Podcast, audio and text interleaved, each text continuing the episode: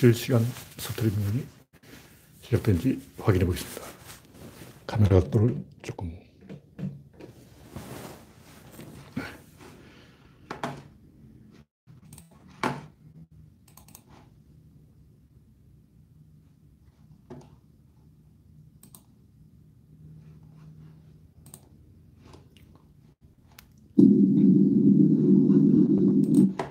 네. 아 인슈타인 님이 일발을 꺼내셨습니다. 그레스방님 반갑습니다.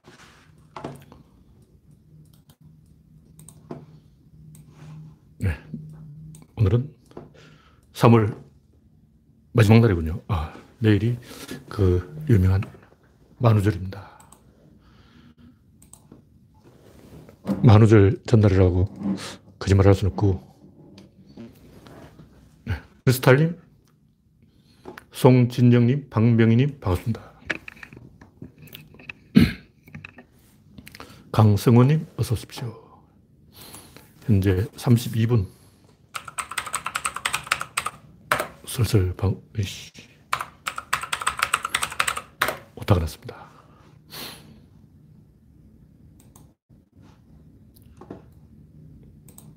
네, 올해도 기온이 3월달에 엄청 올라서 평균 기온이 8도를 찍었어요. 와, 진짜 치명적인 건데.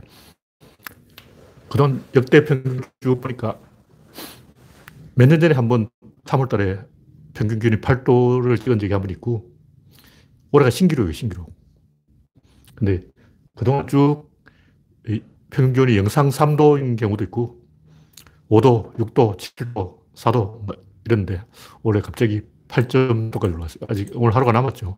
내일까지 카운트를 해야 되는데, 이렇게, 어, 날씨가 더워지다니, 이는 진짜 깜짝 놀랄 일인데, 어, 언론에서는 아직 3월이 안 지났기 때문에, 하여튼 30일까지, 어제까지 8.8도예요. 그럼 내일까지 하면 8.9도가 되거나, 잘못하면 9도를 찍을 수도 있어. 와.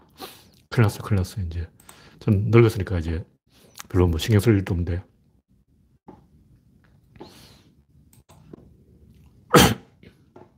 네, 붉은 놀림 정국수님 반갑습니다. 현재 27명 시청 중. 네, 충분히 입장을 해주셨다고 보고 이제 슬슬 본론으로 들어가겠습니다.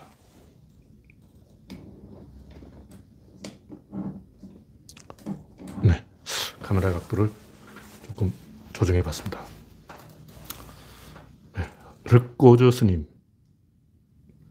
룩고조 스인가요? 르꼬조스인가? 그러니까 정미광님 반갑습니다. 현재 29명 시청 중. 네. 본론 들어서 첫 번째 곡지는 오세훈의 슬픈 드라마. 아, 이 김어준의 뉴스 공장에 민주당 김한규 대변인, 국힘당 윤희석 대변인 두 대변인이 출연했는데 김한규가 윤희석을 발라버렸다. 뭐 이런 소문이 있어요. 제가 뭐 생방송을 본 건 아니고. 그러니까 이 윤희석이 뭐라고 했냐면, 네, KP 스텔라 위전이 받는다. 처가 땅 가지고 내가 가지고 있는 행정적인 권한을 사용해서 재산상의 이득을 보기 위해서 나중에 문제가 될 수 있는 일을 했다? 아니, 그런 저급한 사람을 천만 시, 시민의 수장으로 5년이나 우리가 저는 그렇게까지 생각하고 싶지 않아요. 너무 슬퍼요. 너무 슬퍼. 와, 아니, 슬퍼야 드라마지. 박근혜는 안 슬프나. 아, 최순실이, 어, 알고 보니까 대통령이었다. 이게 더 슬픈 거지. 아 그런 한심한 최순실이, 어, 4년 동안 대한민국을 주물렀다. 이건 안 슬프냐고. 환장하네요, 환장하네. 네. 이난힘, 난희님 반갑습니다.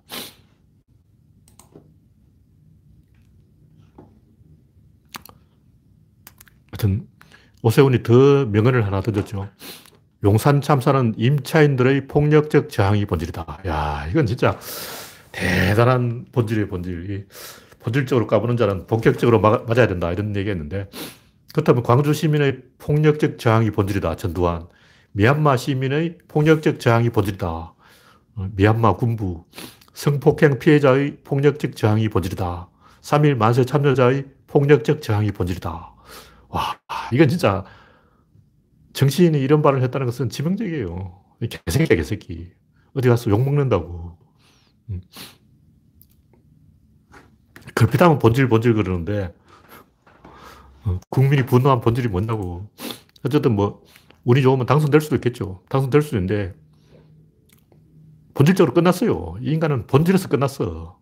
감히 내 앞에서 본질 타령을 하더니, 어, 구조로는 질, 입자, 힘, 운동량이 질이 맨 앞에 온다고. 질이 본질이야. 질이 뭐냐면, 질 결합한다고 했으니까, 어떤 것과 결합을 했느냐. 이걸 본질이 드러나는 거예요. 이 오세훈의 모든 발언은 뭐냐면, 이게 TV 카메라 앞에서 이러고 있는 거예요. 왜냐면 낯이 간지러워서 이러고 있는 거예요. 나경원도 이러고 어 나경원, 오세훈 둘다 입술을 이렇게 모아가지고 거짓말할 때 표정인데 이게 뭐냐면 이게 강남 얼굴이에요. 강남 얼굴. 나는 강남 귀족이다. 여기서 강남은 한강 남쪽을 말하는 게 아니고 강남구를 말하는 거죠. 송파구 이쪽을 말하는데 강동구는 끼워주는지 잘 모르겠어요. 하여튼 강남 3구를 말하는데 네. 이나님, 지호야님, 밀로라도 파비치님, 이영수님 반갑습니다. 이 강남 사람들은 어떤 생각을 가지고 있냐 이거 오세훈이 다 보여줄 거예요. 그러니까 강, 오세훈이 죽으려면 혼자 죽어야 되는데 강남을 끌고 들어갔어요. 강남 사람 다 같이 죽자 이런 개수작을 했는 거예요. 제가 뭐 칼럼을 쭉 써놨지만 이 제가 얘기 수론하다 보면요. 인간이 이 정치를 하는 것은 다 거의 무의식에서 하는 거기 때문에 우리가 뭐 정치라는 게 대통령 선거라는 게 시험 문제 정답 맞추기 퀴즈 문제 이런 게 아니에요. 누가 정답일까요? 이놈이냐, 이놈이냐, 뭐 이런 게 아니라고. 좋은 사람 뽑는 것도 아니고 권력을 만들어가는 작업인 거예요. 정치가 뭔지 여당도 모르고 야당도 모르고 정의당도 모르고 아무도 몰라. 나 배워서 배우라고. 정치의 ABC를 배워야 돼. 정치가 뭐냐고. 정치란 권력을 만들어가는 작업이에요. 그러니까 훌륭한 사람을 찍는다. 이건 조선시대 과거 시험 치는 사고방식이고 지금 과거 시험 치는 게 아니잖아. 선거를 한다는 것은 이 첫째는 영토 획득. 강아지가 이 구역을 순찰하듯이 영토를 획득하는 게 정치의 첫 번째예요. 두 번째는 서열 확인. 이걸 해야 돼. 그러니까 국민이 서열 1이냐, 귀족이 서열 1이냐, 이걸 따지고 있는 거지, 지금. 민중이 서열 1이다. 뭐 성소수자, 장애인, 외노자, 이런 사람이 서열 1이냐? 탈북자, 조선족이 서열 1이냐? 이거 가지고 따지고 있는 거예요. 우리나라 서열 1은 누구냐? 강남 사는 사람이 서열 1이다. 경상도는 1등 국민, 전라도는 2등 국민. 아니, 그러면 게이만 서열 1이고, 게이는 1등 국민이고, 게이 아닌 사람은 2등 국민이냐? 지금 이거 가지고 싸우고 있는 거예요. 권력 만들기라고. 누가 가고 누가 어리냐? 기득권이 먹어야 되냐 아니면 민중이 먹어야 되냐 이거 가지고 지금 투닥거리고 있는 거야. 이거 가지고 5천 년 동안 우리가 싸워왔어. 이걸 이야기해야지 뭐 엉뚱한 얘기하고 있고 환장하는 거야. 그러니까 제일 중요한 것은 영역 확보예요. 그래서 만약 자기 나라 영토를 내주는 사람은 전부 이거 돼요. 역사적으로 보면 영토 팔아먹은 인간 치고 이렇게 안 된 인간이 없어. 조선 왕조도 이제 이 씨는 한 방에 가버렸잖아요. 영토를 팔아먹었기 때문에. 이 독도를 팔아먹었다 아웃이에요. 바로 끝나는 거야. 그래서 영역 획득이 제일 중요한 것이고 그 영역 획득을 이제 다른 걸로는 뭐 친북이냐 친중이냐 친일이냐 친미냐 이 다 영토 획득과 관계되어 있는 거예요. 그래서 국가라는 것이 어떻게 만들어지는가 이걸 가지고 지금 싸우는 거라고. 그래서 뭐 진보냐 보수냐 이건 나중 이야기예요. 그래서 정치를 왜 하냐면 집단과 개인이 긴밀한 관계로 연결되어 있는 상태를 원하는 거예요. 그럼 긴장을 해야 돼. 그럼 싸움을 붙어야 되는 거예요. 팽팽한 불씨가 활 타오르는 불씨가 꺼지면 안 돼. 그런 상태를 만들려고 하는 거예요. 그래서 계속 서열 경쟁을 하고 그러고 있다고. 그러니까 정치 본질은 호르몬이에요. 호르몬이 다 결정하는 거예요. 무의식이라고. 자, 자기도 몰라. 어쨌든 이 기세를 만들고 흐름을 만들고 이 치고 나가는 방향성을 제시해야 되는데 민주당이 지금 파도를 타다가 물에 빠진 상황이에요. 잘 나가다가 꼬꾸라졌다고. 사람들이 민주당이 옳다, 국힘당이 옳다 이걸 판단하는 게 아니에요. 민주당이 옳다는 얘기 아무리 해봤자 시도 안 먹혀요. 왜냐면 국민들의 여도는 내가 권력을 가지겠다 이거예요.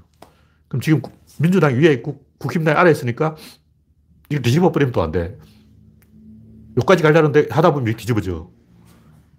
그러니까 민주당을 혼내주려고 하다가 국힘당을 찍어버리는 그런 실패를 저지른 거죠. 그 왜 그러냐. 원래 그래. 그냥 유권자들의 여도는 이 기세를 만들려고 하는데 일단 기세를 만든다는 것은 닭장 안에 닭들이 스트레스 받으면 좋아요. 서로 쫀다고. 근데 한 마리가 누군가 희생자 하나 쪼면 다른 닭들도 보고 다, 다 달려들어서 우르르 다 쪼아요. 왜 그러냐. 좁은 닭장 안에서 스트레스를 받고 있기 때문에 지금 코로나 때문에 국민이 스트레스를 받고 있기 때문에 지금 민주당이 쪼이는 닭이 된 거예요. 근데 오세훈은 더 쪼이는 닭이야. 왜냐. 이 선거 끝났다고 끝날 일이 아니에요. 이거 1년 간다고. 오세훈은 야, 선거만 끝나면 해피해진다고 생각하지만 선거 끝나도 이게 그냥 끝나는 문제가 아니고 그냥 쪼이는 닭이거든. 쪼이는 닭으로 한번 찍혔어. 어. 안철수도 그렇고 최순실도 그렇지만 한 번 쪼이는 닭으로 이 되면 아웃되는 거예요. 제발 때 오세훈은 절대 이걸로 끝날 문제가 아니에요. 오세훈은 이 서울시장 될 것도 생각 못했고 그냥 정치를 재개할 생각만 했는데 나경원한테 이길 줄 몰랐죠. 얼떨결에 이기는 바람에 원래는 안철수가 지금 그 자리에 있어야 되는데 어, 안철수가 나경원을 꺾고 후보가 되는 게 정상인데 지금 굉장히 황당하게 돼버린 거예요. 그래서 이제 제가 봤을 때 당선 여부와 상관없이 쪼이는 다으로 오세훈이 결정됐기 때문에 앞으로 1년 동안 쪼이다가 국임당하고 같이 망할 거예요. 태극기 세력 다 조금씩 기어 나온다고. 지금은 태극기 세력이 자기들이 이기는 상황이라서 조용하겠죠. 그러나 이게 계속 조용하지 않아요. 선거 이겼다면 태극기 다, 다 기어 나와, 다 기어 나와.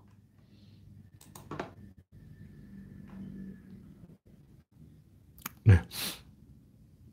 한국의 부패는 엘리트 카르텔형, 중국, 인도네시아는 독재형, 러시아, 필리핀은 족벌형, 미국, 영국, 캐나다, 일본은 시장 로비형, 한국하고 이탈리아가 이 엘리트 카르텔형. 근데 이게 맞는 얘기 같아요. 우리나라는 옛날부터 이 인맥을 중시했기 때문에 이탈리아도 비슷한데 인맥 따라 마피아가 만들어지는 거예요. 이게 이 가이아라는 사람이 블로그에 올린 것 같은데 부패를 사가, 네 가지 유형으로 나누고 그 마이클 존스턴이란 콜게이트 대학교의 정치학 교수 이 양반이 한국의 부패 유형은 굉장히 흥미로운 유형이다. 관료, 정치인, 청와대, 군 같은 지역, 같은 학교 출신 엘리트가 부패 카르텔을 형성했다. 대표적인 게 기레기다. 그래서 기레기 피아, 관 피아, 정 피아, 해 피아, 모 피아들이 만들어졌다. 이게 부패의 본질이죠. 근데 이 실제로는 우리나라 부패 지수가 상당히 올라갔어요. 그래서 지난 3년 동안 문재인 정권 3년 동안 55위에서 33위로 점프를 했어요. 22위나 깨끗해졌어. 이제 마지막 부패 세력들이 어, 약점을 잡아서 바로 하고 있는 거죠. 근데 어쨌든 부패 문제가 제가 볼 때 다음 선거에 굉장히 이슈가 될 건 확실한 것 같아요. 왜냐하면 우리나라가 지금 이제 부패 청산을 할 때가 됐어. 딱 그 타이밍이 와 있다고. 제가 옛날부터 강조한 강한 개인. 한국의 방향은 강한 개인으로 가야 된다. 지금까지는 뭐냐면 강한 개인이 아니고 비겁한 패거리였어요. 다 약해. 왜 그러냐. 워낙 후진국이기 때문에 뭘 하든 이 혼자서 일을 못해요. 기술이 없어. 일본 기술 훔쳐오고 미국 기술 빼와야 되는데 어떻게 미군 부대에 가서 뭐 빼올까 이런 국리만 하고 있는 거예요. 뭐 인천의 성냥공장 아가씨 뭐 팬티 속에 성냥 몇갑 훔쳐온다 뭐 이런 얘기. 우리나라 사람들이 먹는 부대찌개 미군 부대에서 일하는 군무원 아줌마들이 치마 속에 소세지를 한 개씩 훔쳐와가지고 부대 앞에 있는 미군 식당에 팔았어요. 그게 부대찌개예요. 군대에서 군인들이 먹는 소세지를 해야 돼요. 근데 이 소세지는 미국 사람들이 진짜 싫어하는 거예요. 유럽 사람들은 스팸이라고 하면 학을 때는데 이상하게 부대찌개는 스팸이 들어가야 돼요. 그냥 좋은 소세지는 맛이 없어. 맛없는 소세지가 부대찌개로 최고라고. 그러니까 이 한국에서는 항상 이런 식으로 뒷구멍으로 뭐 빼돌리고 하, 이런 식으로 아니면 돈을 벌 방법이 없어요. 인맥 아니고 패거리 아니고 카르텔 아니고는 한국에서는 뭐가 일이 안 되는 거야. 그래서 이 후진국에서 갑자기 이제 음, 선진국으로 도약하다 보니까 이런 엘리트 카르텔형 부패가 나타났다. 저는 이렇게 봅니다. 그래서 다음 선거에도 부패 문제가 이슈가 될 것이다. 그렇게 보고 이왕 이렇게 이제 자빠진 김에 우리가 소극적으로 나서면 안 되고 너 죽고 나 죽기로 다부지게 달려들어야 돼요. 너 죽고 나 죽게 이제. 네. 흑인이 아시아인 공격, 다른 인종보다 많은 이유는 뭘까요? 뭐 이거 당연한 얘기죠. 그 사회의 제일 약자가 불만이 있으면 자기보다 더한 약자를 때려요. 강아지 배를 누가 차냐? 며느리가 차는 거예요. 며느리는 왜 강아지 배를 찰까? 그럼 시아버지 배를 차냐? 시어머니 배를 차버려? 남편 배를 차버려? 화가 났는데 만만한 건 강아지밖에 없죠. 그 강아지 배를 차는 거야. 그래서 미국 흑인이 아시아계를 공격하는 것은 자기들이 지금 화가 나 있다는 것을 표시하는 거예요. 근데 이게 표시해야 돼. 화가 났으면 그걸 불만을 터뜨려야지. 참고 있으면 병나요. 나중에 폭동 난다고. 무슨 얘기냐면, 이 미국이 코로나 때문에 제일 피해 본 사람이 누구냐? 흑인이라고. 흑인들은 코로나 걸리면 병원에도 못 가고 그저 죽어요. 치료 못 받아. 치료비 얼만데. 아, 입원도 안 시켜줘. 백인은 입원시켜주고 흑인은 그냥 죽도록 내버려 두는 거야. 그래서 지금 미국 보면 흑인들만 코로나 걸리고 흑인들만 죽어가고 있어요. 이런 상황에서 흑인들의 불만이 아시아계를 때리는 걸로 불만을 표현하는 거예요. 왜 그러냐. 트럼프 때는 백인들한테 눌려가지고 가만히 엎드려 있었죠. 맞받아 치면 백인들이 더 괴롭히기 때문에. 근데 이제 백인들이 조용해지니까 바이든 시대가 왔으니까 흑인들이 불만이 많은 걸 터뜨리는 거죠. 그러니까 그렇게 할 수밖에 없어. 인간은 옳고 그름을 따지는 게 그냥 할 수 있는 걸 하는 거야. 왜 아시아계를 때리냐? 백인을 못 때리니까 아시아계를 때리지. 어떻게 백인을 때려? 힘이 없죠. 아시아계한테 불만이 있는 게 아니고 그냥 불만이 있는 거예요. 그냥 화가 난 거야. 그 인간들 원래 그렇게 행동합니다. 인간이 본질이 화가 나면 제일 만만한 걸 때린다. 제가 한다면 그냥 벽을 때려요. 벽이 제일 만만해. 그래서 자기 손가락이 손 다쳐. 나도 옛날에 화가 나서 벽을 때렸더니 어, 화장실 유리창을 깬 적도 있고 유리나 거울을 깬 적도 있고 그냥 앞에 있는 걸 때리는 거예요. 전봇대, 전봇대를 주먹으로 때리는 사람도 있어. 그 왜 전봇대에 불만 있냐고. 그냥 불만 있는 거예요. 네. 이낙연의 부동산 문제 사과는 어떻게 해보시나요? 그 사과할 수 있죠. 선거에 그런 일은 항상 있기 때문에 그 전략이 옳다 그러다 이거 전략적으로 생각하면 안 되고 충분히 할 수 있는 일이에요. 그, 그걸 옳다 그러다 따질 필요는 없습니다. 네. 다음 곡지는 사람을 넘는 게 한국인의 단점이다. 박수홍이라고 개그맨인지 잘 모르겠는데 양반이 착한 인물이 동참한다고 이 재산을 음, 알아보니까 형이 100억을 해먹고 달랐어. 미국으로 도망쳤다는 거예요. 아직도 형이다 그러고 그러고 있는데 사기꾼에 속는 사람에도 문제가 있어요. 물론 속인 사람도 잘못이지만 속지 말자. 안 속으려고 노력을 해야 돼요. 동업을 하면 100% 깨지는 이유가 배신해서 그런 게 아니고 하다 보면 그렇게 돼. 상대방한테 의존하는 거예요. 돈을 상대방한테 맡겨놓고 그냥 탱자탱자 하고 있는 거야. 자기 스트레스를 다 상대방한테 떠넘긴 거지. 자기가 돈 관리하면 그만큼 스트레스를 받아야 돼. 근데 형이 돈 관리를 해주면 스트레스 안 받잖아. 그게 이제 나태한 거죠. 그래서 한국 사람이 보이스피싱에 잘 속는 이유가 제가 이야기했지만 주체성이 너무 강해서 사람을 너무 믿는 거예요. 타자성이 기본으로 깔고 있어야 돼요. 기본적으로 불신을 전제로 신뢰를 만들어 가야 돼요. 그냥 신뢰한다 이건 아니고 시스템을 만들어 놓고 신뢰를 해야 되는 거예요. 그냥 어, 월급도 안 주면서 나는 여러분을 가족으로 여긴다. 개소리 하면 월급 주고 얘기하라고. 어. 그, 그런 게 이제 주체성이죠. 나는 노동자 여러분을 믿어. 월급을 주고 믿어야지. 아, 월급도 씹어 믿는다. 이런 게 어딨어. 그럼 노동자가 단, 당연히 파업을 하는 거죠. 그래서 제도적인 안전장치를 만들어 놓고 믿어야지. 믿을 수 있는 장치를 안 만들어 놓고 그냥 말로만 믿는다. 그러고 막 회사를 사랑하자. 그리고 우리는 한 가족이잖아. 그리고 개코나, 어휴. 충분히 복지 제도를 강화해서 직원들이 회사가 가족이다 이런 생각을 하도록 만들어 놓고 가족이라 그러지. 그런 거 없이 그냥 월급도 안 주면서 가족이야 하고 믿어 하고 이런 우스꽝스러운 짓을 하면 안 돼요. 그래서 타자성을 기본 베이스로 깔고 주체성은 내가 조금씩 만들어 가야 돼요. 그냥 선언한다고 되는 게 아니야. 오늘부터 나는 주체야 한다고 주체가 되는 게 아니고 그만큼 밑밥을 깔아야 됩니다. 믿을 수밖에 없는 그런 구조를 만들어야 돼요.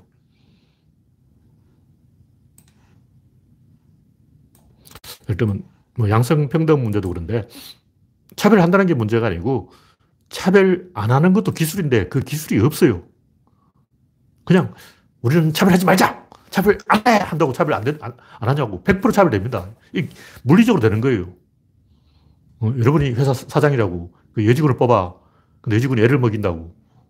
남자 직원은 어디 한테 패버리고, 엠마! 그럼, 닥쳐! 이러면 되는데, 여직원한테 닥쳐! 이러면 이 성희롱이 고발 들어가. 어떻게 해야 돼요? 그래서, 아, 골머리를 앓다가 해고해버리는 거예요. 여, 여직원을 안 뽑으면 되잖아. 아, 이게 이렇게 편리할 수가. 이렇게 미국이나 선진국에는 어떻게 되냐면 기술이 다 매뉴얼이 갖춰져 있어요. 일을 시키는 기술이 발달해 있다고. 여직원들이 일 안 하고 막 딴짓하고 있고, 남자 직원들도 어, 근무 시간에 주식하고 있고, 어, 그러면 그걸 다 체크해. 쿠팡이 그런 거 잘하더라고. 화장실 가는 까지 감시해. 그러니까 선진국은 노동자의 일거수일투족을 감시하면서 일하지 않을 수 없는 그런 구조를 만들어요. 그러니까 여직원이든 남자 직원 다 일을 열심히 하다고. 왜냐면 안 하면 안 될까. 그렇게 구조를 만들어. 근데 한국은 네가 알아서 해. 이러고 떠넘겨놓고 왜 일 안 하지?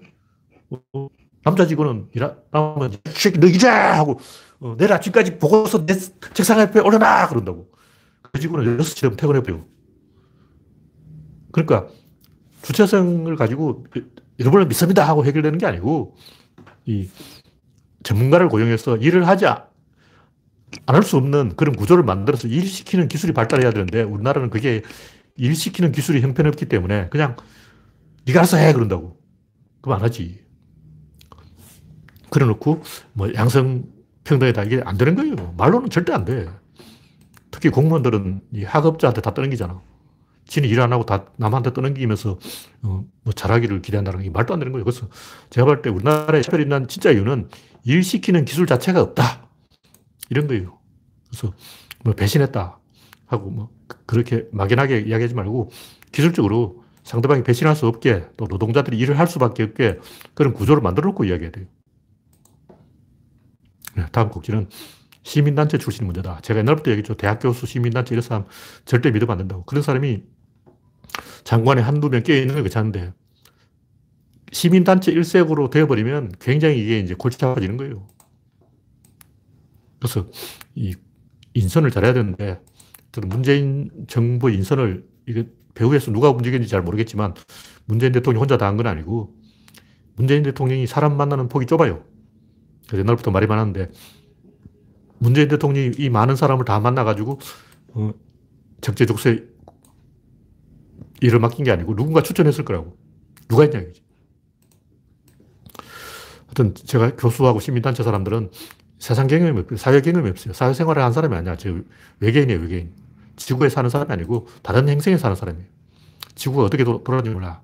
오세훈도 시민단체 출신이죠. 그래서 뭐, 어, 임대료가 평균이 24만이다 그러고, 어, 정몽준, 뭐, 버스비가 70원이다 그랬나? 에이, 개소리를 하고 있는 거예요. 세상이 어떻게 돌아가는지 몰라. 근데 대학 교수들이 제일 내가 보니까 모르고 시민단체 사람들도 제일 모르더라고. 이 사람들은 유아 독전의 사고방식을 갖고 있는 거예요. 그러니까 상대방을 배려하는 마음이 없어. 교사들이 다 그래. 중학교 교사도 그래. 어. 선 보는 사람들도 막 여교사하고 결혼하면 어떻다. 뭐 남자 교사하고 결혼하면 어떻다. 군인하고 결혼하면 마누라가 군인인 줄 안다. 그렇잖아. 어. 공무원하고 결혼하면 마누라가 하급자인 줄 알고 군인하고 결혼하면 어, 마누라가 사병인 줄 알고 교도관하고 결혼하면 마누라가 범죄자인 줄 알아. 경찰하고 결혼하면 마누라가 도둑인 줄 알아. 그래서 특히 시민단체 사람들은 어, 굉장히 잘난 사람들이기 때문에 손을 맞춰가지고 일을 못해요. 같이 일을 못해. 피곤하게 운다고. 제가 왜 이걸 이야기하냐면 대표적으로 이제 몽규 축구. 정몽규가 축구협회 회장을 하는데 벤투를 뽑아놓은 거예요. 왜 벤투를 뽑았냐. 팬들한테 욕 안 먹으려고 그런 거예요. 축구 팬들이, 축구 도사들이고, 뭐 요즘 어, 축구 유행이 티키타카다, 뭐 빌드업이다 그러니까 음, 옛날식 축구하면, 아, 저 후지 축구한다. 한국식 축, 축구하지 말고 선진국 축구 따라가야 된다. 그게 뭐냐. 빌드업이다. 그러니까, 어, 그래. 빌드업 잘하는 사람이 누구야? 벤투야. 벤투 들어와. 어휴. 덩신이야, 덩신. 몽규식으로 하면 안 된다고. 야구도 그렇잖아. 팬들한테 욕 안 먹는 방법은 김태균 잡아와. 이대호 잡아와. 추신시 데려와. 몸값 비싼 선수 데려오기만 하면 욕은 안 먹어. 면피한 거지. 근데 이런 식으로 면피 인선을 하고 있어요. 이 문재인 대통령 집권 초기부터 나온 얘기가 학벌 좋은 시민단체 출신만 장차관이 되고 출산다. 이런 얘기 있었어요. 이게 조중동에 나온 얘기가 아니고 옛날부터 그런 얘기가 돌았어. 그래서 노빠들이 뒤늦게 막 나는 어, 학벌이 없어가지고 이 청와대에서 안 불러주는구나 하고 막 뒤늦게 막 대학 교수 되려고 막 그러고 막 그러고 있더라고. 그래서 이 면피 인선을 하지 말자. 면피 인사를 하지 말자. 일 잘하는 사람 뽑아야 되는데, 그럼 다른 사람하고 손발을 잘 맞추는 사람 뽑아야 돼. 근데 시민단체 사람들은 평생 투쟁만 해온 사람이야. 그냥 평생 그거 가지고 안 돼. 평생 안 돼. 안 돼. 안 돼. 안 돼. No, no, no, no. 이것만 해요. Yes를 한 적이 없어. Yes를 하면 안 되지. 시민단체 직업 자체가 no예요. 계속 정부를 향해서 no라고 말하는 게 시민단체라고. Yes라고 하면 시민단체가 아니고 어용단체 어용단체. 그래서 평생 no만 하다 갑자기 yes가 되냐고. 어. 그 no만 하는 시민단체 사람은 계속 no를 하게 시민단체 이렇게 놔둬야지. 참여연대 이런 건 절대 안 돼요. 저, 저, 저 같은 사람은 제가 만약 인사권자라면 참여연대 이런 사람 절대 안 뽑아. 제일 재수 없어. 어, yes라는 단어를 한 번도 안 써본 사람하고 어떻게 같이 손잡고 일을 하냐고. 아, 말하자면 그렇다는 얘기고, 한두 명좀 내각에 이 시민단체 출신이 있어도 괜찮아요. 근데 시민단체 일색이 되면 굉장히 안 좋은 거예요. 왜냐? 아까 얘기했듯이 면피 행정, 면피 인선이 욕 안 먹으려고. 왜냐면 시민단체 뽑아놓으면 욕을 안 먹어. 검사 출신 뽑아놓으면 공천하면 아무도 욕 안 해요. 그래서 국임당이 검사 출신 그렇게 많은 거예요. 누가 욕하겠어? 검사가 얼마나 깨끗한 사람인데. 음, 윤석열 뽑을 때는 욕 안 하더만 뽑고 난 다음에 다 욕, 욕하죠. 네, 다음 곡지는 청학동을 왜 보느냐. 청학동에서 이 성범죄 소굴이 됐다 그러는데 깜짝 놀란 게 청학동에 막 그 주변에 초등학교 여러 개 있고 중학교도 여러 개 있고 그 청학동에 사는 사람들이 그 주변에 있는 학교에 애들을 보낸다는 거예요. 그래서 청학동을 문 닫아버리면 그 주변 학교가 폐교해야 된다는 거예요. 근데 전국에 안 그래도 폐교 많아. 다 폐교할 판이에요. 하여튼 공자가 괴력 난신을 하지 마라 그러는데 왜 이 청학동 괴력 난신을 하려고 그런지 이해가 안 돼. 하여튼 지리산에 도사가 몇천 명 있다 그러는데 이상한 사람들 좀 어, 괴력 난신 추종자들은 좀 자중하자. 제가 그런 얘기를 하는 거예요. 지금 조선시도 안 했는데 무슨 수, 당이야 어. 시대에 뒤떨어지는 게 역주행을 해도 분수가 있어요. 물론 뭐 그런 것도 장점이 있겠죠. 장점이 있으니 가는 거지. 말 안 듣는 꼴통들 서당에 보내가지고 기숙사해가지고 어, 미국에도 뭐 군대식 사관학교식 학교가 있더라고요. 그러니까 기숙학교인데 군복 입고 구, 구, 군대 흉내를 내는 거예요. 군인도 아닌데. 엄격하게 이제 통제를 하는데 그 이유가 뭐냐면 말 안 듣는 꼴통들을 모아가지고 말 듣게 만드는 거죠. 그러니까 너 진짜 말 안 듣고 꼴통 부리면 그런 기숙학교에 보내버린다고 부모가 협박을 하는 거예요. 알고 보니까 청학동 서당이 그런 식으로 말 안 듣는 꼴통들 보내서 군기 잡는 데 있어요. 와. 왜 부모가 저런 데를 보내나 알아봤더니 워낙 말을 안 들으니까 어, 너 청학동에 보내버릴 거야. 겁을 주는 거 진짜 보내버렸어. 환장하지.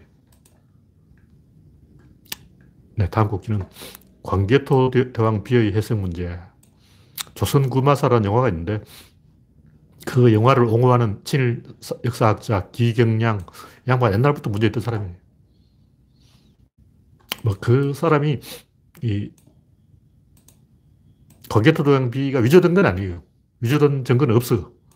옛날에 어떤 사람이 그 위조됐다고 했는데 위조됐다는 말이 나온 이유가 탁본을 뜨는 사람이 탁본을 좀 더 예쁘게 뜨려고 그 스크를 발랐다는 거예요. 근데 그 이전에도 그 아저씨는 이제 탁본 장사를 하는 거예요. 탁본을 잔뜩 떠가지고 돈 벌라고 스크를 바른 거고, 그 이전에도 그 탁본이 많이 있어요. 탁본이 한두 번 뜬 게 아니야. 그래서 이전 탁본에 글자가 다 있기 때문에 스크를 발라서 변조했다는 것은 거짓말이고, 그냥 탁본 장사 아저씨가 지은, 사고 친 거죠. 탁본을 더 예쁘게 뜨려고. 하여튼 이 혼란이 일어난 이유가 광개토도항비 기사는 연도별로 되어 있는데 그 신문형 기사가 좀 그 뭐 이상해요. 그 앞에 기사들은 전부 이제 몇 년에 무슨 일이 있었다, 몇 년에 무슨 일이 있었다, 몇 년에 무슨 일이 있었다 쭉 나가는데 그 부분에만 특별히 그 이상한 대목이 나옵니다. 갑자기 막 백제와 신라는 옛날부터 속민이었다 이렇게 돼 있어요. 근데 광개토대왕 비밀 쭉 보니까 전부 주어가 없어. 왜냐면 그 비가 전부 이 광개토 대왕의 업적을 칭송하는 것이기 때문에 굳이 국강상 광개토 대왕 이렇게 이 글자를 많이 잡아먹잖아. 어. 이름이 괜히 길어요. 그래서 그 긴 이름을 계속 쓰면 안 되기 때문에 주어를 다 생략해 버렸어. 그래서 그 왜냐면 광개토 대왕이 주인이니까 주어가 필요 없죠. 그래서 제가 다시 해석을 봤는데, 아, 이건 최근에서 최신 해석. 그 신묘년 기사라는 것은 그 신묘년 이후 그 고구려가 왜와 싸운 내용을 쭉그 요약해 놓은 거예요. 한 줄로 줄여 놓은 거라고. 그래서 왜가 신묘년에 바다를 건너왔기 때문에 광개토당이 바다를 건너서 깨뜨리고 백제와 신라를 송민으로 삼았다. 뭐 이렇게, 이런 내용이에요. 그러니까 그 주어는 광개토대왕이라고. 왜냐면 그 뒤에, 뒤에 이제 그 광개토대왕이 이 백제와 신라를 깨뜨리고 가야를 깨뜨리고 송민으로 삼았다는 그런 내용이 쭉 나옵니다. 그러니까 이렇게 요약을 해놓고 그 내용을 풀어놓은 거예요. 근데 전체를 읽어보면 굉장히 자연스러워요. 그래서 어쨌든 왜가 그 한반도에 진출한 건 맞고 그 보면 대방해까지 침략했어요. 대방은 이제 황해도인데 황해도까지 쳐들었어요. 왜가. 그래서 백제가 왜와 이 광개토 대왕과의 맹세를 어기고 외와 화통을 했기 때문에 유대성까지 쳐들어와서 백제왕을 혼내주고 뭐 이렇게 백제를 땅을 뺏고 이런 내용이 주 내용이에요. 그러니까 이 신묘년 기사는 그 고구려가 왜 백제를 쳤는가 그 내용하고 고구려가 왜 신라를 신민으로 삼았는가 요, 요 내용이에요. 그 제가 봤을 때는 이 광개토 대 왕이 신라를 송민으로 신민으로 삼았다 요, 요 내용인 것 같아요. 신민이라는 것은 신라를 가리키는 것 같아요. 그게 백제가 포함된지는 저도 잘 모르겠는데, 이건 왜 이게 중요하냐면, 이게 삼국지, 아니, 삼국사기하고 교차 검증을 해보면 내용이 다 나와요. 요 내용 그대로 나온다고. 고구려가 맨 처음에 관미성을 공격했고, 그 다음에 백제를 위례성을 공격했고, 그 다음에 이 가야의 종발성까지 쳐들어가서 외를 토벌했고, 그 다음에 대방에까지 쳐들어온 외를 공격했고, 쭉 내용이 나와요. 근데 일관되게 백제하고 왜가 이 한, 한통 속이 되어서 광개토 대왕을 배반했다. 이런 내용이 나와요. 이 내용을 보면 굉장히 자, 연스럽기 때문에 뭐 특별히 헷갈릴 게 없다. 뭐 이렇게 보고 그러면 이 정도로 이야기하죠. 네, 다음 곡지는 인생이라는 게임의 요령. 또 인생을 어떻게 살아야 되냐 질문하는 분이 있어서 했는데 뭐 이야기했듯이 인생의 이 원투 소리는 첫째 영역 확보, 두 번째 서열 확인, 세 번째 상호작용, 세 가지인데 이 세 가지를 관통하는 게 뭐냐면 기세예요, 기세. 기세를 어떻게 올리냐. 기세는 상호작용에서 나오죠. 상호작용이라는 것은 탁구 핑퐁 계속 치는 거예요. 계속 이, 게 기세라고. 내가 탁 쳤는데 상대방이 못 받아도 기세가 없고 상대방이 쳤는데 내가 못 받아도 기세가 없어요. 기세는 계속 이렇게 치는 거야. 테니스를 치든 어, 배구를 하든 상, 네트 밖으로, 네트 너머로 공을 계속 내보내는 거예요. 흐름이 계속 이어진다고. 어. 야구라고 하면 1번 타자부터 9번까지 타순을 한 바퀴 도는 거야. 그게 기세라고. 흐름이 계속 연결되어 가는 거죠. 그럼 어떻게 하면 이 상호작용이 계속되냐. 그 첫 번째는 영역 확보가 돼야 돼. 영역이 없으면 기세를 올릴 수 없죠. 좁은 구석에서 몸이 낑겨 어떻게 기세를 올려. 막 탁구 칠수 있나 못 치지. 그라운드를 폭, 폭넓게 써야 되는 거예요. 그래서 축구를 해도 흩어진다고 선수들이. 한데 몰려 있으면 안 돼. 그래서 일단 땅이 넓어야 이 기세로, 기세가 올라간다. 두 번째는 서열 확인. 서열 확인하는 관계 설정인데, 이, 우리 편이 적군지 피하 구분이 돼야 돼요. 피하 구분이 안 되면 뭐 상호작용 할수 없어. 자기 편인지 편 가리기 안 되는데 어떻게 탁구를 치냐고. 탁구를 하든 농구를 하든 야구를 하든 일단 편을 갈려야 될 거 아니야. 그래서 편을 갈라 일단 이제 영역 확보는 뭐냐면 농구 코트를 찾, 찾는 거예요. 농구 코트가 없는데 어떻게 농구를 하냐고. 경기장을 먼저 찾아야지. 첫 번째, 경기장을 확보하자. 두 번째, 가려서 팀을 나누자. 네 번째, 세 번째, 시합을 하자. 이거라고. 이게 인생이라는 거죠. 근데 제일 중요한 게 인생은 피하 구분인데 대부분 그 가해자가 막 걱정을 하고 괴로워해야 되는데 피해자가 괜히 괴로워한다고. 내가 맞았어. 근데 맞은 놈은 발 뻗고 자, 때린 놈은 아, 내일 또 경찰에 가야 되나 하고 막 걱정을 해야 되냐. 근데 우리나라 사람들은 보면 때린 사람은 발 뻗고 자고 맞은 사람들이 막 괴로워하고 아, 내가 잘못했어. 맞았어. 아, 내가 잘못했어. 내가 잘못했어. 맞았어. 아, 내가 잘못했어. 이러고 있는 거예요. 내가 이해가 안 돼. 맞은 거는 맞은 거고, 어. 맞았는데 내가 잘못했어. 내가 잘못했어. 막 계속 괴로워하고 막, 어, 자기를 학대하고 막 자기를 때려. 상대방을 때려야지. 왜 자기를 때리냐고. 황당한 거예요, 황당한 거. 그래서 피하 구분을 잘하자. 그리고 아군을 챙기는 게 먼저고 적군을 손보는 건 나중이에요. 그러니까 적군들이 나한테 대해서 뭐 뒷담화를 하거나 뭐 그런 신경 쓸 필요가 없어. 아군이 뒷담화를 하면 그게 굉장히 곤란해요. 그래서 아군이 반란을 일으키면 때려 죽여야 돼요.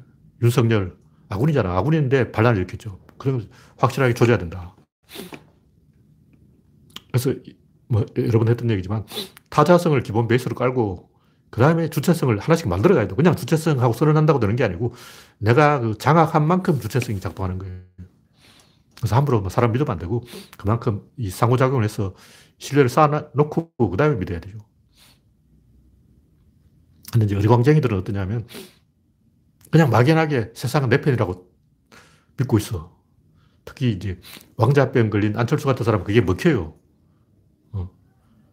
근데 항상 그렇지만 초반에 좀 먹히다가 결정적인 순간에 가면 안 먹혀요. 그냥 마이너리그 때는 어리광부리면 먹히는데 메이저리그 올라가면 안 먹혀.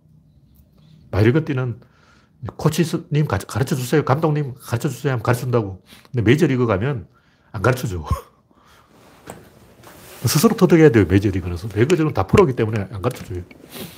제가 이제 곽거병과 위청의 예를 들었는데 위청은 양치기 노예로 태어났고 곽거병은 태어날 때부터 황제의 조카로 태어났죠. 근데 곽거병은 국입살 없이 막 아무 생각 없이 이 정복을 하다가 흉노족을 엄청나게 쫓아가서 큰 공을 세웠는데 죽었어요. 근데 그 곽거병처럼 하면 오래 못 가요. 죽어. 곽거병이 이긴 것은 한무제가 최정예 병사들을 붙여줘서 그런 거예요. 만약 일반 병사를 붙여줬다면 곽거병 대패했을 거예요. 어쨌든 곽거병은 이제 잘했어요. 구김살 없는 자의 장점인 거죠. 근데 그게 초등 때는 먹히는데 이 메이저리그 가면 그런 식의 어리광 정치를 안 먹혀요. 박근혜 어리광도 대통령 당선되기까지는 먹혔는데 당선된 후에는 어리광 부린다고 안 먹힌다고. 세월호가 빠졌는데도 어리광 부리고 막 응애예요. 그러고 난 악이에요. 그러고 막 머리 막 흐트러가 어리광 부린다고 막 이래가지고 방송에 나와서 이러고 있고 그게 다 어리광이잖아. 왜 갑자기 머리를 헝클어서 나와. 세월호가 물에 빠졌다는 게 제일 먼저 한 게 미용사를 데려와서 자기 머리 헝클은 거라고. 머리를 쥐어뜯은 처럼 막 괴로워한 것처럼 연출한다고 쇼하고 있네. 그 어리광 행동이 초반은 먹히는데 막판에는 안 먹혀요. 알렉산더도 그렇게 어리광 부리다 죽었는데 뭐 알렉산더는 독살된 게 아니고 그냥 질병으로 죽었다는 설도 있는데 어쨌든 그게 굉장히 리스크가 높은 행동이었어요. 그래서 이 다른 사람의 도움을 받아서 여리광을 부려서 성공하는 것은 예를 피아니, 피아니스트가 레슨을 받으면 갑자기 실력이 팍 올라가요. 요 레벨에 있다가 레슨을 받으면 갑자기 1레벨 올라가는 거예요. 근데 그건 이제 학생 때 이야기고 정상급 피아니스트가 되면 레슨을 해줄 사람이 없어. 아무도 안 해줘. 누가 해주냐고. 자기가 해야 되는데. 자기가 다른 사람을 레슨을 해줘, 해줘야지. 누가 해주겠냐고. 그래서 인생은 이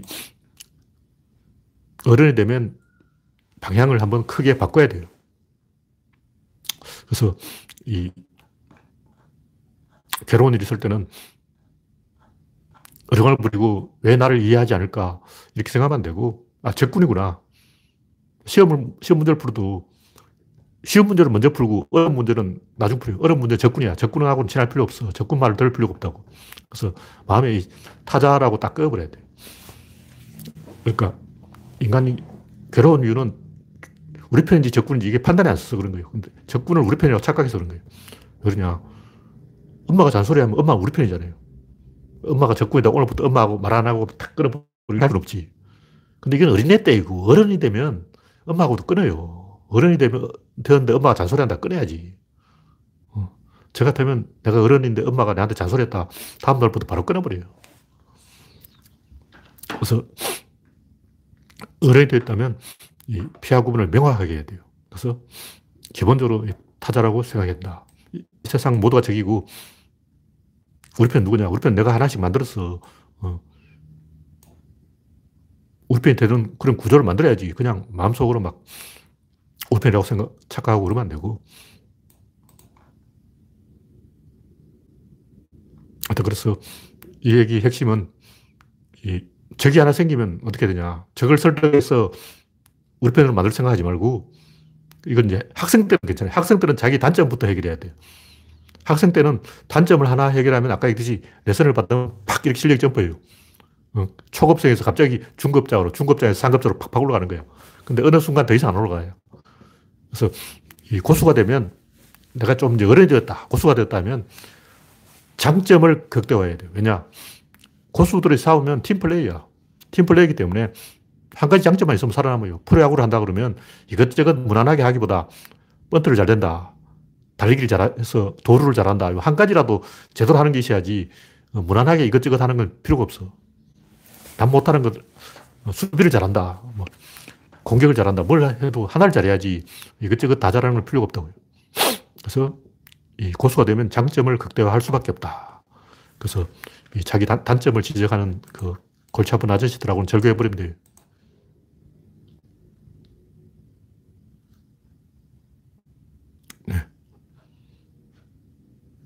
하여튼, 인생에서 내 편이 적보다 한 명더 많으면 그 인생 성공이야. 인생이나 게임에서는 나에게 적이 많으냐, 내 편이 많으냐, 이거라고. 그래서 뭐 옛날 그 만화 천하무적 홍들이 보면 부장님이 갈구면 마음속으로 애국가를 부르는 거예요. 그 식으로 저도 그런 심리적인 회피 기동을 잘해요. 스트레스 받는 것은 아예 신경을 안 써버려요. 제가 성격이 좀 예민하기 때문에 사소한 일 가지고 괜히 스트레스를 받는 일이 많아요. 근데 그게 스트레스 받다 보니까 그래도 하얗게 되고 오래 못 살 것 같아요. 암 걸릴 것 같아요. 그래서 암에 안 걸리고 오래 살려면 스트레스를 안 받아야 되니까 아예 회피해버리자. 그래서 음, 이쪽을 하나, 욕먹으면 이쪽을 하나 잘, 잘해서 그걸 이제 벌충하는 거죠. 만회하는 거로. 그래서 날 싫어하는 사람한테 인정받으려고 노력할 필요가 전혀 없어요. 완전히 무시해버리자. 그런 얘기. 그, 그럼 어떻게 되냐. 등 뒤에 적이 있으므로 불안한 거예요. 그러면 등 뒤에 누가 있느냐? 신이 있어야 돼. 그 말은 진리와 역사와 진보와 자연과 문명이 나의 뒷배가 된다. 그게 기세를 타는 방법이다. 근데 진리, 역사, 자 진보, 자연, 문명이 다섯 개 이야기가 너무 많잖아. 이걸 한 개로 줄이면 신이라고 하는 거죠. 신이라고 해서 뭐 꼭 종교의 신을 이야기하는 게 아니고 진리, 역사, 진보, 자연, 문명이 너무 많아서 줄여서 신 이렇게 어, 말을 그렇게 한다. 이렇게 보면 됩니다. 네, 오늘 방송은 여기까지 하겠습니다. 네, 현재 참여해주신 89명 여러분 수고하셨습니다. 감사합니다.